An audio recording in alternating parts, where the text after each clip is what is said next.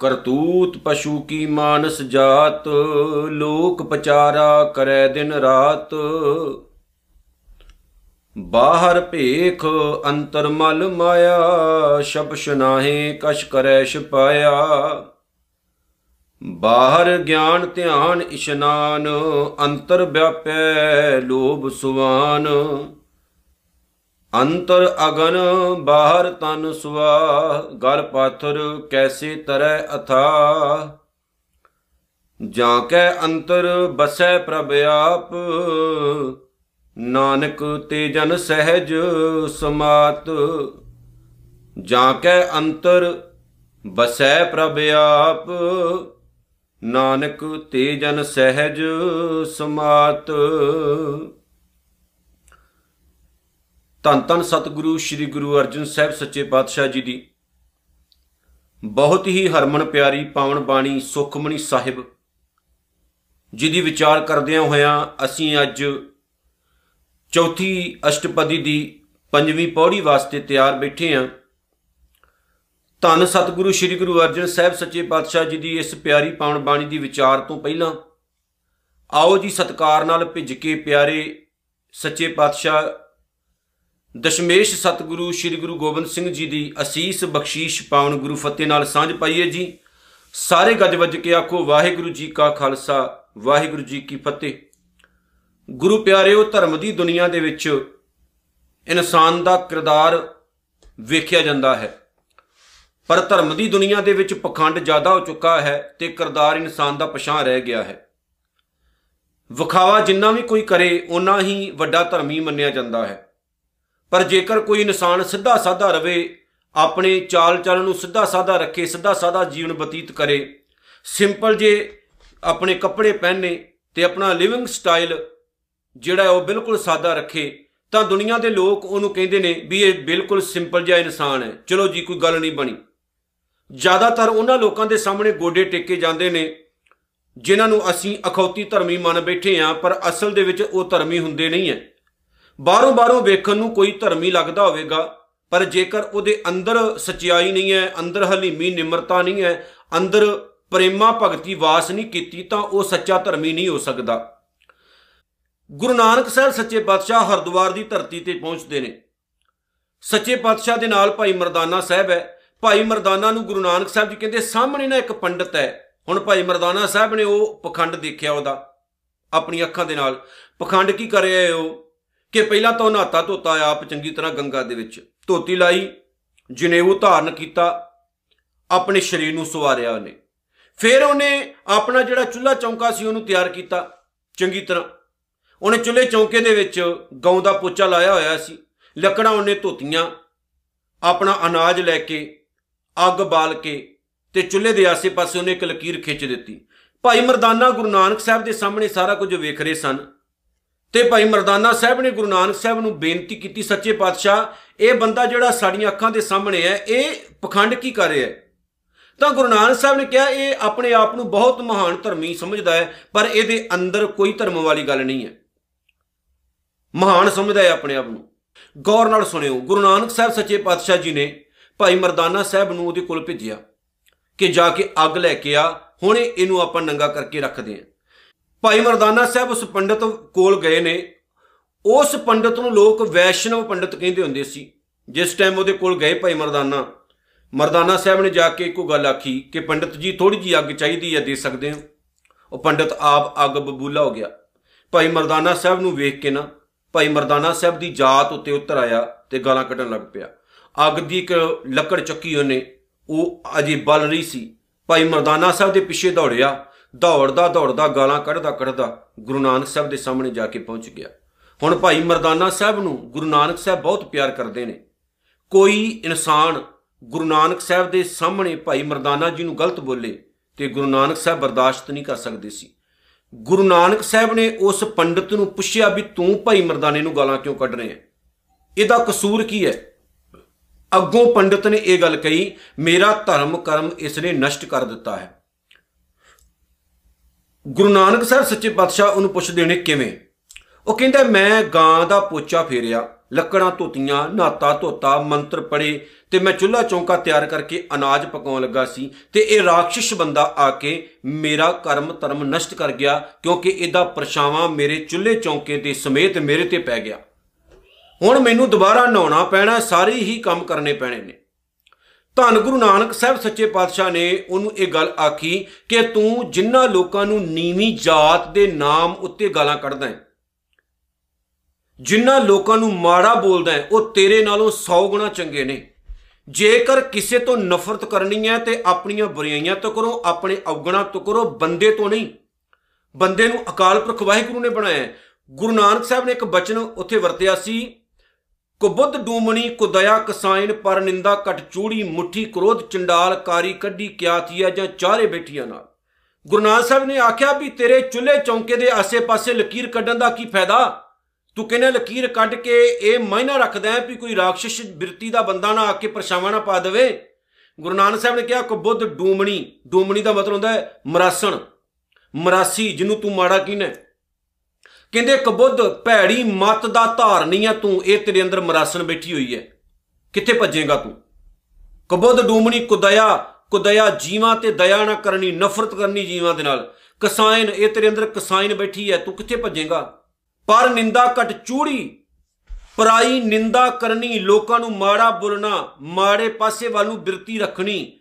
ਗੁਰੂ ਨਾਨਕ ਸਾਹਿਬ ਜੀ ਕਹਿੰਦੇ ਨੇ, ਪਰ ਨਿੰਦਾ ਘਟ ਚੂੜੀ ਹੈ ਤੇਰੇ ਅੰਦਰ ਚੂੜੀ ਬੈਠੀ ਹੈ। ਹੁਣ ਸੱਚੇ ਪਾਤਸ਼ਾਹ ਨੇ ਜਦੋਂ ਇਹ ਗੱਲ ਆਖੀ ਨਾ, ਕਬੁੱਧ ਡੂਮਣੀ ਕੁਦਇਆ ਕਸਾਇਨ ਪਰ ਨਿੰਦਾ ਘਟ ਚੂੜੀ ਮੁੱਠੀ ਕਰੋਧ ਚੰਡਾਲ ਤੇ ਲੋਕਾਂ ਨੂੰ ਠੱਗ ਠੱਗ ਕੇ ਖਾਣਾ ਤੇਰੇ ਅੰਦਰ ਚੰਡਾਲਨ ਬੈਠੀ ਹੋਈ ਹੈ ਕਾਰੀ ਕੱਢੀ ਕਿਆਤੀ ਹੈ ਜਾਂ ਚਾਰੇ ਬੈਠੀਆਂ ਨਾਲ। ਪਹਿਲਾਂ ਆ ਚਾਰਾਂ ਨੂੰ ਅੰਦਰੋਂ ਕੱਢ ਲੈ, ਭਾਵ ਕਿ ਤੇਰੇ ਅੰਦਰ ਜਿਹੜੀ ਬੁਰਾਈ ਹੈ ਉਸ ਬੁਰਾਈ ਤੋਂ ਆਪਣੇ ਆਪ ਨੂੰ ਛਡਾ। ਧਰਮੀ ਕੌਣ ਹੈ ਨੋਟ ਕਰਿਓ, ਧਰਮੀ ਕੌਣ ਹੈ ਜਿਹੜਾ ਆਪਣੇ ਅੰਦਰ ਵਸੇ ਔਗਣਾ ਨੂੰ ਬਾਹਰ ਕੱਢੇ। ਜਿਹੜਾ ਆਪਣੇ ਔਗਣਾ ਔਗਣਾਂ ਦਾ ਢੇਰ ਲਾ ਕੇ ਬੈਠਾ ਹੈ ਤੇ ਬਾਹਰੋਂ ਬਾਹਰੋਂ ਉਹ ਸਤਪੁਰਸ਼ ਹੋਣ ਦਾ ਵਿਖਾਵਾ ਕਰਦਾ ਹੈ, ਉਹ ਧਰਮੀ ਨਹੀਂ ਹੋ ਸਕਦਾ, ਉਹਦੇ ਤੋਂ ਵੱਡਾ ਕੋਈ ਵੀ ਪਖੰਡੀ ਨਹੀਂ। ਜਿਹੜਾ ਇਨਸਾਨ ਰੱਬ ਦੀ ਬਣਾਈ ਹੋਈ ਕੁਦਰਤ ਦੇ ਨਾਲ, ਰੱਬ ਦੇ ਬਣਾਏ ਹੋਏ ਜੀਵਾਂ ਨਾਲ ਜਾਤ, ਪਾਤ, ਰੰਗ, ਨਸਲ ਜਾਂ ਅਮੀਰੀ ਗਰੀਬੀ ਦਾ ਭੇਦ ਰੱਖਦਾ ਹੈ, ਨਫ਼ਰਤ ਕਰਦਾ ਹੈ, ਉਹਦੇ ਤੋਂ ਵੱਡਾ ਨਰਕੀ ਇਸ ਕਾਇਨਾਤ ਵਿੱਚ ਹੋਰ ਕੋਈ ਨਹੀਂ ਹੋ ਸਕਦਾ। ਗੁਰੂ ਨਾਨਕ ਸਾਹਿਬ ਨੇ ਜਦੋਂ ਸਮਝਾਇਆ, ਪੈਰੀ ਪੈ ਗਿਆ ਉਹ, ਮਾਫੀ ਮੰਗੀ ਉਹਨੇ। ਹੁਣ ਗੁਰੂ ਅਰਜਨ ਸਾਹਿਬ ਨੇ ਵੀ ਤਾਂ ਇਹੀ ਗੱਲਾਂ ਆਖੀਆਂ ਨੇ ਅੱਜ। ਧਰਮੀ ਕੌਣ ਹੈ? ਧਰਮ ਵਿਖਾਵਾ ਨਹੀਂ ਹੈ।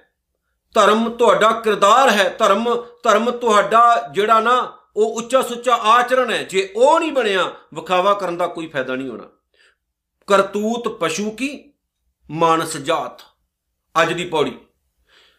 ਕਰਤੂਤ ਪਸ਼ੂ ਕੀ? ਕੰਮ ਪਸ਼ੂਆਂ ਵਾਲੇ ਹੈ ਜਾਨਵਰਾਂ ਵਾਲੇ ਹੈ ਮਾਨਸ ਜਾਤ। ਪਰ ਜੇ ਵੇਖਿਆ ਜਾਵੇ ਤਾਂ ਜਾਤ ਤੋਂ ਇਨਸਾਨ ਬੰਦਾ ਲੱਗਦਾ ਹੈ ਵੇਖਣ ਨੂੰ ਤੂੰ ਬੰਦਾ ਲੱਗਦਾ ਹੈ ਸਰੀਰਕ ਪੱਖ ਤੋਂ ਵੇਖਾਂ ਤਾਂ ਤੂੰ ਇਨਸਾਨ ਹੈ ਪਰ ਤੇਰੇ ਜਿਹੜੇ ਕੰਮ ਨੇ, ਤੇਰੀਆਂ ਜਿਹੜੀਆਂ ਕਰਤੂਤਾਂ ਨੇ, ਗੁਰੂ ਅਰਜਨ ਸਾਹਿਬ ਕਹਿੰਦੇ ਉਹ ਸਾਰੀਆਂ ਪਸ਼ੂਆਂ ਵਾਲੀਆਂ ਨੇ। ਹੁਣ ਜੇ ਗੁਰੂ ਇਹ ਗੱਲ ਲਿਖ ਰਹੇ ਨੇ, ਕਿਤੇ ਨਾ ਕਿਤੇ ਤਾਂ ਸਾਡਾ ਕਸੂਰ ਹੋਵੇਗਾ ਹੀ। ਕਿ ਅਸੀਂ ਇਨਸਾਨ ਬਣ ਕੇ ਵੀ ਇਨਸਾਨ ਨਹੀਂ ਬਣੇ। ਕਿਉਂ? ਕਦੀ ਆਪਾਂ ਸੁਣਿਆ ਵੀ ਕਿਸੇ ਪਸ਼ੂ ਨੂੰ ਇਹ ਮਿਹਣਾ ਮਾਰਿਆ ਹੋਵੇ ਕਿ ਪਸ਼ੂ ਦਾ ਪੁੱਤ ਬਣ। ਨਹੀਂ। ਕਿਉਂ ਕਿਹਾ ਜਾਂਦਾ ਹੈ? ਬੰਦਿਆ ਬੰਦੇ ਦਾ ਪੁੱਤ ਬਣ। ਤਾਂ ਹੀ ਕਿਹਾ ਜਾਂਦਾ ਹੈ, ਕਿਉਂਕਿ ਅਸੀਂ ਬੰਦੇ ਬਣੇ ਨਹੀਂ। ਲੱਗਦਾ ਜ਼ਰੂਰ ਅਸੀਂ ਇਨਸਾਨ ਆ, ਪਰ ਸਾਡੇ ਜਿਹੜੇ ਕੰਮ ਨੇ ਉਹ ਪਸ਼ੂਆਂ ਤੋਂ ਵੀ ਮਾੜੇ ਨੇ। ਜਿਹੜੀਆਂ ਸਾਡੀਆਂ ਕਰਤੂਤਾਂ ਨੇ, ਪਸ਼ੂਆਂ ਤੋਂ ਵੀ ਮਾੜੀਆਂ ਨੇ।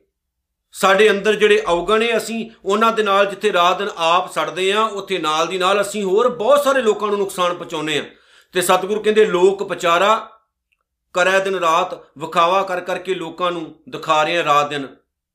ਵੀ ਮੈਂ ਬੜਾ ਵੱਡਾ ਧਰਮੀ ਆ ਮੈਂ ਬੜਾ ਚੰਗਾ ਇਨਸਾਨ। ਪਰ ਕੀ ਰੱਬ ਨੂੰ ਦਿਖਾਏਗਾ ਤੂੰ? ਕੀ ਰੱਬ ਖੁਸ਼ ਹੋ ਜਾਏਗਾ? ਨਹੀਂ, ਕਿਉਂਕਿ ਰੱਬ ਇਹਨਾਂ ਚੀਜ਼ਾਂ ਨਾਲ ਖੁਸ਼ ਨਹੀਂ ਹੁੰਦਾ ਭਲਿਓ। ਪਰਮਾਤਮਾ ਨੂੰ ਕੀ ਚਾਹੀਦਾ ਹੈ? ਤੁਹਾਡਾ ਉੱਚਾ ਸੁੱਚਾ ਆਚਰਣ, ਤੁਹਾਡਾ ਜੀਵਨ, ਤੇ ਜੇ ਅੰਦਰ ਹੀ ਲਾਗ ਨਹੀਂ ਲੱਗੀ, ਤੇ ਤੁਸੀਂ ਪਰਮੇਸ਼ਰ, ਅਕਾਲ ਪੁਰਖ, ਵਾਹਿਗੁਰੂ ਦੇ ਘਰ ਦੇ ਵਿੱਚ ਕਦੇ ਪ੍ਰਮਾਣ ਨਹੀਂ ਹੋਵੋਗੇ। ਗੁਰੂ ਅਰਜਨ ਸਾਹਿਬ ਸੱਚੇ ਪਾਤਸ਼ਾਹ ਦਾ ਜੀਵਨ ਵੇਖੋ।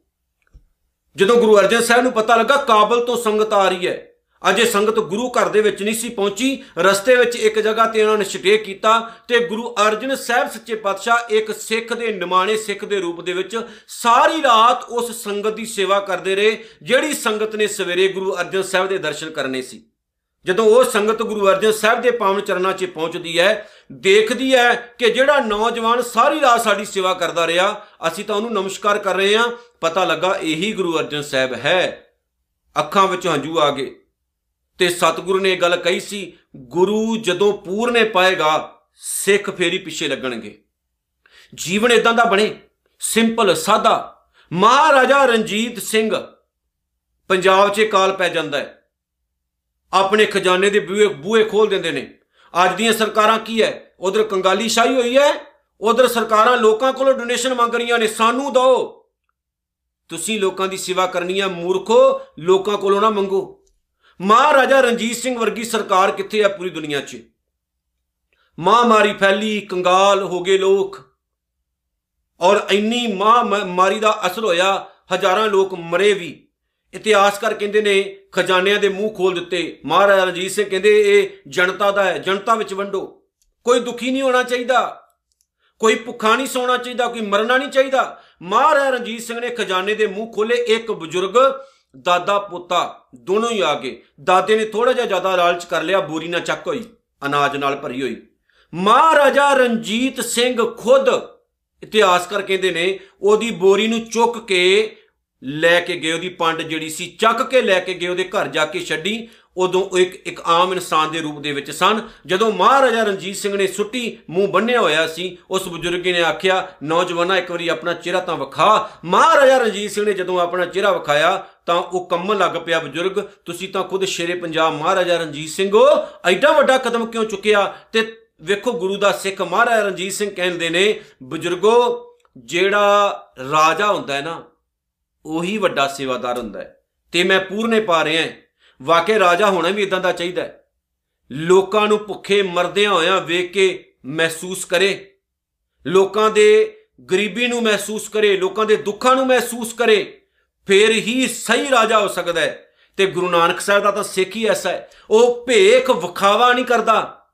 ਉਹ ਆਪਣਾ ਜੀਵਨ ਵੀ ਉਦਾਂ ਦਾ ਜਿਉਂਦਾ ਹੈ। ਤਾਂ ਹੀ ਰੰਗਤ ਲੱਗਦੀ ਹੈ। ਪ੍ਰਾਤਨ ਗੁਰਸਿੱਖਾਂ ਦਾ ਜੀਵਨ ਵਧੀਆ ਹੁੰਦਾ ਸੀ, ਤਾਂ ਹੀ ਤਾਂ ਰੰਗਤ ਲੱਗੀ ਸੀ। ਤਾਂ ਹੀ ਲੱਖਾਂ ਲੋਕ ਸਿੱਖ ਬਣਦੇ ਜਾਂਦੇ ਸਨ। ਅੱਜ ਕੀ ਹੈ? ਅੱਜ ਦਾ ਸਿੱਖ ਕਿੱਧਰ ਜਾ ਰਿਹਾ ਹੈ? ਕਿੱਧਰ ਨੂੰ ਤੁਰੇ ਜਾ ਰਹੇ ਆਪਾਂ? ਧੀਆਂ ਨੂੰ ਆਪਾਂ ਡਾਂਸਰ ਬਣਾ ਦਿੱਤਾ ਹੈ। ਆਪਣੇ ਬੱਚਿਆਂ ਨੂੰ ਚੰਗੀ ਸਿੱਖਿਆ ਤੇ ਪੜ੍ਹਾਈ ਦੇਣ ਦੀ ਬਜਾਏ ਅਸੀਂ ਭੰਗੜੇ ਵੱਲ, ਅਸੀਂ ਡਾਂਸ ਵੱਲ, ਅਸੀਂ ਹੋਰ ਮਾੜੇ ਕੰਮਾਂ ਵੱਲ ਲਾ ਦਿੱਤਾ ਹੈ। ਔਰ ਇਹ ਗੱਲ ਨੋਟ ਕਰ ਲਿਓ, ਮੈਂ ਇੱਕ ਦਿਨ ਪਹਿਲਾਂ ਵੀ ਬੇਨਤੀ ਕੀਤੀ ਸੀ, ਜਿਹੜਾ ਘਰ ਆਪ ਸ਼ੁਰੂਆਤ ਨਹੀਂ ਕਰਦਾ, ਉਹ ਕੰਗਾਲ ਹੋ ਜਾਏਗਾ ਸਿੱਖੀ ਦੇ ਪੱਖ ਤੋਂ। ਡਾਕਟਰ ਗੰਡਾ ਸਿੰਘ ਦੀ ਗੱਲ ਪੱਲੇ ਬੰਨ ਲਿਓ। ਜਿਹੜੀ ਮਾਂ ਨੇ ਧਰਮ ਦੀ ਸਿੱਖਿਆ ਗਾਂ ਬੱਚਿਆਂ ਨੂੰ ਦੇਣੀ ਹੈ, ਉਹ ਮਾਂ ਆਪ ਖੁਦ ਪੜ੍ਹੀ ਲਿਖੀ ਤੇ ਸਿਆਣੀ ਸਮਝਦਾਰ ਹੋਵੇ, ਕਿਉਂਕਿ ਉਹਨਾਂ ਨੇ ਕਿਹਾ ਸੀ, ਧਰਮ ਦੀ ਸਿੱਖਿਆ ਬੱਚੇ ਨੂੰ ਉਹਦੇ ਜਨਮ ਤੋਂ ਤਕਰੀਬਨ 25 ਸਾਲ ਪਹਿਲਾਂ ਦਿਓ। ਕਹਿਣ ਦਾ ਮਤਲਬ ਸੀ ਕਿ ਉਹ ਮਾਂ ਜਿਨੇ ਆਪਣੀ ਕੁੱਖ ਚੋਂ ਬੱਚੇ ਪੈਦਾ ਕਰਨੇ ਨੇ, ਉਹ ਧਰਮੀ ਹੋਣੀ ਚਾਹੀਦੀ। ਪਰ ਅੱਜ ਇੱਥੇ ਤਾਂ ਸਾਡਾ ਆਵਾ ਉਤਿਆ ਪਿਆ। ਗੁਰਦੁਆਰੇ ਦੇ ਨਾਮ ਤੇ ਸਾਨੂੰ ਖੁਰਕੋਂ ਲੱਗ ਪੈਂਦੀ ਹੈ, ਬਾਣੀ ਤੋਂ ਆਪਾਂ ਦੂਰ ਹੋ ਚੁੱਕੇ ਆ ਸਿੱਖੀ ਤੋਂ ਆਪਾਂ ਦੂਰ ਹੋ ਚੁੱਕੇ ਆ ਆਪਣੀਆਂ ਧੀਆਂ ਨੂੰ ਡਾਂਸ ਸਿਖਾਉਣ ਦੀ ਬਜਾਏ, ਭੰਗੜਾ ਸਿਖਾਉਣ ਦੀ ਬਜਾਏ, ਗੀਤਾਂ ਤੇ ਨਚਾਉਣ ਦੀ ਬਜਾਏ ਬਾਣੀ ਵੱਲ ਲੋ ਜੋੜੋ, ਚੰਗੇ ਪਾਸੇ ਵੱਲ ਜੋੜੋ। ਨਹੀਂ ਸਮਝ ਲੱਗਦੀ ਤੇ ਇਸਲਾਮ ਤੋਂ ਸਮਝ ਲੈ ਲਓ। ਬੱਚੇ ਬੱਚੇ ਨੂੰ ਨਮਾਜ਼ ਪੜ੍ਹਨੀ ਸਿਖਾਉਂਦੇ ਨੇ ਉਹ। ਬੱਚੇ ਬੱਚੇ ਨੂੰ ਕੁਰਾਨ ਸ਼ਰੀਫ ਪੜ੍ਹਨੀ ਸਿਖਾਉਂਦੇ ਨੇ ਉਹ। ਸਾਡੇ ਬੱਚਿਆਂ ਨੂੰ ਜਪਜੀ ਸਾਹਿਬ ਹੈ ਕਿ ਉਹ ਨਹੀਂ ਪਤਾ, ਜੇ ਦਾਦਾ ਅੰਮ੍ਰਿਤਧਾਰੀ ਹੈ ਤੇ ਪੁੱਤ ਨੇ ਦਾੜੀ ਕੱਟੀ ਹੋਈ ਹੈ ਤੇ ਪੋਤਰਾ ਜਿਹੜਾ ਬਿਲਕੁਲ ਹੀ ਆਵਾ ਉਤਿਆ ਗਿਆ ਖਤਮ ਹੋ ਗਿਆ ਸਾਰਾ ਕੁਝ ਤੇ ਜਿਹੜੇ ਘਰ ਦੇ ਵਿੱਚ ਆ ਗੁਰੂ ਦੀਆਂ ਦਾਤਾਂ ਹੀ ਨਹੀਂ, ਉਹ ਘਰ ਕਿਹੜੇ ਪਾਸੇ ਨੂੰ ਜਾਵੇਗਾ, ਇਹ ਤੁਸੀਂ ਸੋਚ ਲਿਓ। ਤੇ ਧੀਆਂ ਕਿਹੜੇ ਪਾਸੇ ਨੂੰ ਜਾਣਗੀਆਂ, ਇਹ ਸੋਚ ਲਿਓ। ਤੇ ਜਾ ਵੀ ਕਿਹੜੇ ਪਾਸੇ ਨੂੰ ਰਹੀਆਂ ਨੇ, ਇਹ ਦੇਖ ਲਓ ਤੁਸੀਂ ਆਪ ਖੁਦ। ਜਦੋਂ ਸਾਡੀਆਂ ਕੁੱਲਾਂ ਹੀ ਖਤਮ ਹੋ ਰਹੀਆਂ ਨੇ, ਸਿੱਖੀ ਕਿੱਥੋਂ ਬਚੇਗੀ ਦੱਸੋ ਭਲਿਓ। ਮੈਂ ਨਹੀਂ ਕਹਿੰਦਾ ਸਿੱਖੀ ਖਤਮ ਹੋ ਜਾਣੀ ਹੈ। ਨਹੀਂ ਨਹੀਂ ਨਹੀਂ ਨਹੀਂ। ਸਿੱਖੀ ਕਦੇ ਖਤਮ ਨਹੀਂ ਹੋਣ ਲੱਗੀ। ਸਿੱਖੀ ਬਰਕਰਾਰ ਰਹੇਗੀ। ਪਰ ਜੇਕਰ ਤੁਸੀਂ ਚਾਹੋਗੇ ਤਾਂ, ਜੇ ਅਸੀਂ ਚਾਹਾਂਗੇ ਤਾਂ, ਜੇ ਬੱਚਿਆਂ ਨੂੰ ਚੰਗੇ ਪਾਸੇ ਵੱਲ ਲਾਵਾਂਗੇ ਤਾਂ, ਤੇ ਜੇ ਅਸੀਂ ਲਾਗ ਹੀ ਲਾਉਣੀ ਛੱਡ ਦਿੱਤੀ ਜੜਾਂ ਹੀ ਵੱਢ ਦਿੱਤੀਆਂ, ਫਿਰ ਤਾਂ ਕਹਾਣੀ ਵਿਗੜ ਜਾਏਗੀ ਨਾ। ਔਰ ਇਹੀ ਕੁਝ ਹੋ ਰਿਹਾ ਹੈ। ਸਤਿਗੁਰੂ ਗੁਰੂ ਅਰਜਨ ਸਾਹਿਬ ਕਹਿੰਦੇ, ਬਾਹਰ ਭੇਖ ਅੰਤਰ ਮਲ ਮਾਇਆ, ਬਾਹਰ ਵਿਖਾਵਾ ਕਰਦਾ ਹੈ। ਲੇਕਿਨ ਅੰਦਰ ਜਿਹੜੀ ਨਾ ਮਨ ਦੇ ਵਿੱਚ ਮਾਇਆ ਦੀ ਮੈਲ ਹੈ, ਗੰਦਗੀ ਹੈ। ਸ਼ਪਸ਼ ਨਾਹੇ, ਸ਼ਬਦ ਹੀ ਨਹੀਂ। ਕਸ਼ ਕਰੈ ਛਪਾਇਆ, ਜਿੰਨਾ ਮਰਜ਼ੀ ਛਪਾ ਲੋ ਅੰਦਰੋਂ ਤਾਂ ਗੰਦ ਨਿਕਲ ਆਉਂਦਾ ਹੈ ਬਾਹਰ। ਜੋ ਅੰਦਰ ਹੈ, ਉਹ ਬਾਹਰ ਨਿਕਲੇ ਗਈ। ਜਿੰਨਾ ਮਰਜ਼ੀ ਤੁਸੀਂ ਛਪਾ ਲਓ। ਹੁਣ ਇੱਕ ਮੈਂ ਗੱਲ ਇੱਥੇ ਸਾਂਝੀ ਕਰਨੀ ਹੈ ਥੋੜਾ ਜਿਹਾ ਗਾਂ ਜਾ ਕੇ। ਬਾਹਰ ਗਿਆਨ, ਧਿਆਨ, ਇਸ਼ਨਾਨ, ਬਾਹਰ ਬਾਹਰ। ਸਰੀਰਕ ਪੱਖ ਤੋਂ ਵੇਖੀ, ਵੇਖੀਏ ਤਾਂ ਵਿਖਾਵਾ। ਕੀ ਹੈ ਬੜੇ ਗਿਆਨ ਦੀਆਂ ਗੱਲਾਂ ਕਰਦਾ। ਬੜਾ ਧਿਆਨ ਲਾਉਣ ਦਾ ਪਖੰਡ ਕਰਦਾ ਹੈ ਤੀਰਥਾਂ ਤੇ ਇਸ਼ਨਾਨ ਕਰਨ ਜਾਂਦਾ ਹੈ ਪਖੰਡ ਬਹੁ ਕਰਦਾ ਹੈ ਅੰਤਰ ਵਿਆਪੈ ਲੋਭ ਸੁਮਾਨ ਪਰ ਅੰਦਰ ਲੋਭ ਦਾ ਕੁੱਤਾ ਹਰ ਵਕਤ ਭੌਂਕਦਾ ਰਹਿੰਦਾ ਹੈ ਤੇ ਉਹ ਇਨਸਾਨ ਨੂੰ ਕਦੇ ਵੀ ਟਿਕਣ ਨਹੀਂ ਦਿੰਦਾ।